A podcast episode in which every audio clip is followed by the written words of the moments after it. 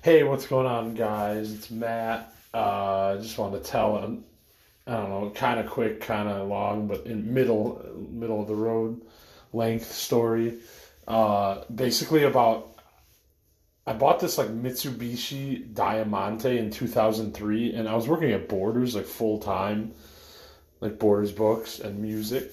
Uh, but honestly, like I probably shouldn't have bought this car because like the payments were high and like my checks weren't that big. Like I could afford the payments, but like it's pretty broke after. but it was a nice car, so that was cool. So at any rate, in the beginning, it was all normal, and I was just making payments on it and working and being a normal person. And then well, here's the thing about me is that I, I have the tendency to like take off to another state, like with no plan and just like go. And I've done it many times and I don't I don't know what it's about, but it's just how I am. Like it's just like this need to see something else or experience something else. I don't know. Something like that, but uh so I take off a lot. Like, and while I was working at Borders, like this wasn't the first time. Like, I would write these like long notes to my like general manager, and I'd say like I'm I want to like take these trips while I'm young, before I get old and all this stuff. And so I would always like write these long notes to my manager to like get the vacation time off. Like I'd convince him why he should give me the vacation time off and it'd be paid vacation too because I was a full time employee there, so it was cool. But uh, so at any rate, like basically, like I had this idea. I had, I had a lot of CDs from working at Borders, and just before that, just collecting CDs, and you know, being a fan of so many different like '90s alternative groups and stuff like that. So like I had a lot of CDs, so I'm like, why don't I like sell CDs cross country and you know just drive cross country and just sell CDs to live on, you know, and see how far I can get and this and this and this and film the whole thing and I'm just like, yeah, why not? Let's do it. So I like wrote my manager a note at work and I just said like fuck it I'm not going to make car payments anymore. Like I'm just going to take off to another state so what are they going to do? They're not going to be able to repossess my car if I'm not in Illinois. What are they going to do? So I'm like I can keep it. So yeah like I remember packing up my car with all my CDs I had like a a handheld camera that took like the tapes like the the eight the Super 8 tapes. I, no, I don't think they were those, but no, no, they were mini DV tapes. I'm sorry, yeah, they weren't Super 8. That's like way back. Jesus Christ. Uh, no, like the mini DV tapes. That's what I meant. Yeah, yeah. Though that kind of camera. So it wasn't like that old, but like still at this point it's old. I think I still have it somewhere. Uh so at any rate, yeah, I mean I remember just like packing up my stuff I sold a bunch of stuff. I had like a bass and like some other stuff. I sold a bunch of stuff for extra money for the trip. And I made like an extra couple hundred dollars, so that was cool. And you know, you sell a bunch of your stuff before you leave. It all works out. More gas money, more food money, more whatever weed, cigars, cigarette, whatever you're doing at the time. Blah blah. You know. So like, I'm filming also. I filmed this this whole trip and like I, I like sell CDs. I think I make it like out of Illinois and out of Iowa, and I think Nebraska, uh, Omaha was like the first, or maybe Lincoln. Might have been Lincoln, Nebraska. I got there first. Anyways, I sold CDs in one of those cities for more gas money. and then I got to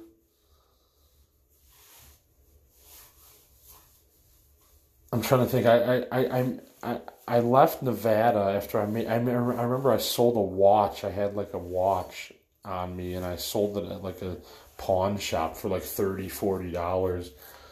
So I did that too, and I was and you know, um, like I was just like surviving on what I could make and then just like driving and like filling up my gas tank when it got real low and then like putting like if I made like 30 bucks like I'd put like 20 in the tank and like 10 for like food and at the time cigars and like stuff like that. So I would just, and then I just keep driving. So at any rate uh at one I remember getting to California. My goal was to get to San Diego actually. That was my goal I, I got to California and I was stranded in Northern California for a bit, but I was able to like I think I sold something and and made a couple bucks, so I was able to get like some food and like a little little little bit of gas, not much. And then I drove all the way I made it to East LA and I was stranded in a Carl's Jr. parking lot. And I was stranded there for like for like half the. I had no more money, no gas. Like that's as far as I could make it. I was trying to make it to L.A. to Amoeba Records to sell a bunch of stuff there. That's what I was trying to do. So, like, I'm sitting there. I'm living. Like, I'm going into the bathroom, and like drinking water out of the faucet in the sink you know, because I'm getting hungry and stuff, and I don't have any money left, and I'm like close to LA, but I don't. My car is like something is wrong with it at this point, so it's like I don't know. It, I, I don't really want to risk driving right now, so I literally am just stranded in this parking lot for hours, surviving on water. And then all of a sudden, this is just the crazy, one of the craziest moments of my life, and I've had so many crazy moments, but my back windshield gets shattered out. Like literally somebody shot at me. It was so crazy.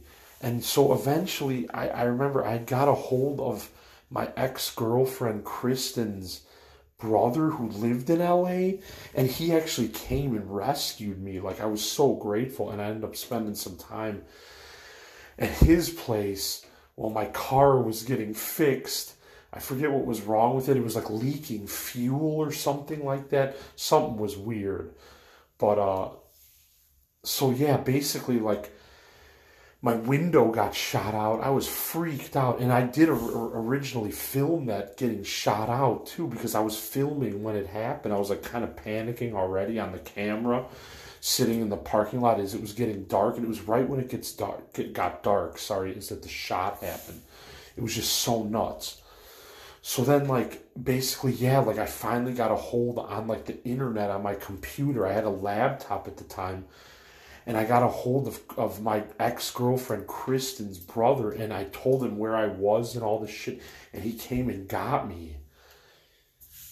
Him and his friend, like Ivan or something like that, came and got me, and like basically they they like put some money in my tank enough to get back to Echo Park where he was living in LA.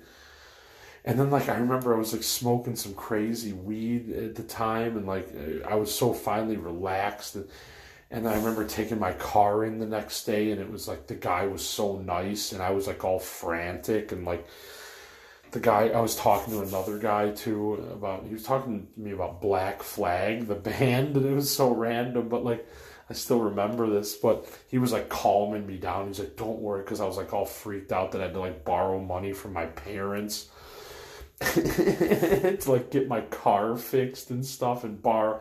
And then I did eventually sell a bunch of stuff at Amoeba Records for road money for back once my car was ready. Then I took off back to, to the Midwest.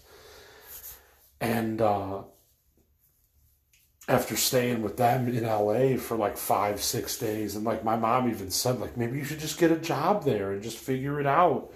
She's like, well, fix your car one more time and then you can figure it out in LA. And I thought about that too, about just staying in LA. But then, I don't know, part of me wanted to hit the road again. So I'm just like, no, I'm going to go back to the Midwest. So at any rate, uh, I go back. I, I leave LA. I sell a bunch of stuff at Amoeba Records. I remember I sold like some DVD box sets I had and some CD box sets and a bunch of regular CD. I made over a hundred bucks. It was, it was it was pretty decent. I sold a lot of stuff, and they took a lot of stuff there too, even like rare stuff and bands you haven't heard of and stuff like not popular stuff. They took that stuff there too. Amoeba, right? It was like three, four floors of music. It was crazy. it was awesome. It was an awesome store to go to, but uh, yeah. So then basically, like I drove all the way back to the Midwest and filmed that too. There's videos on YouTube of this uh, under like Drifter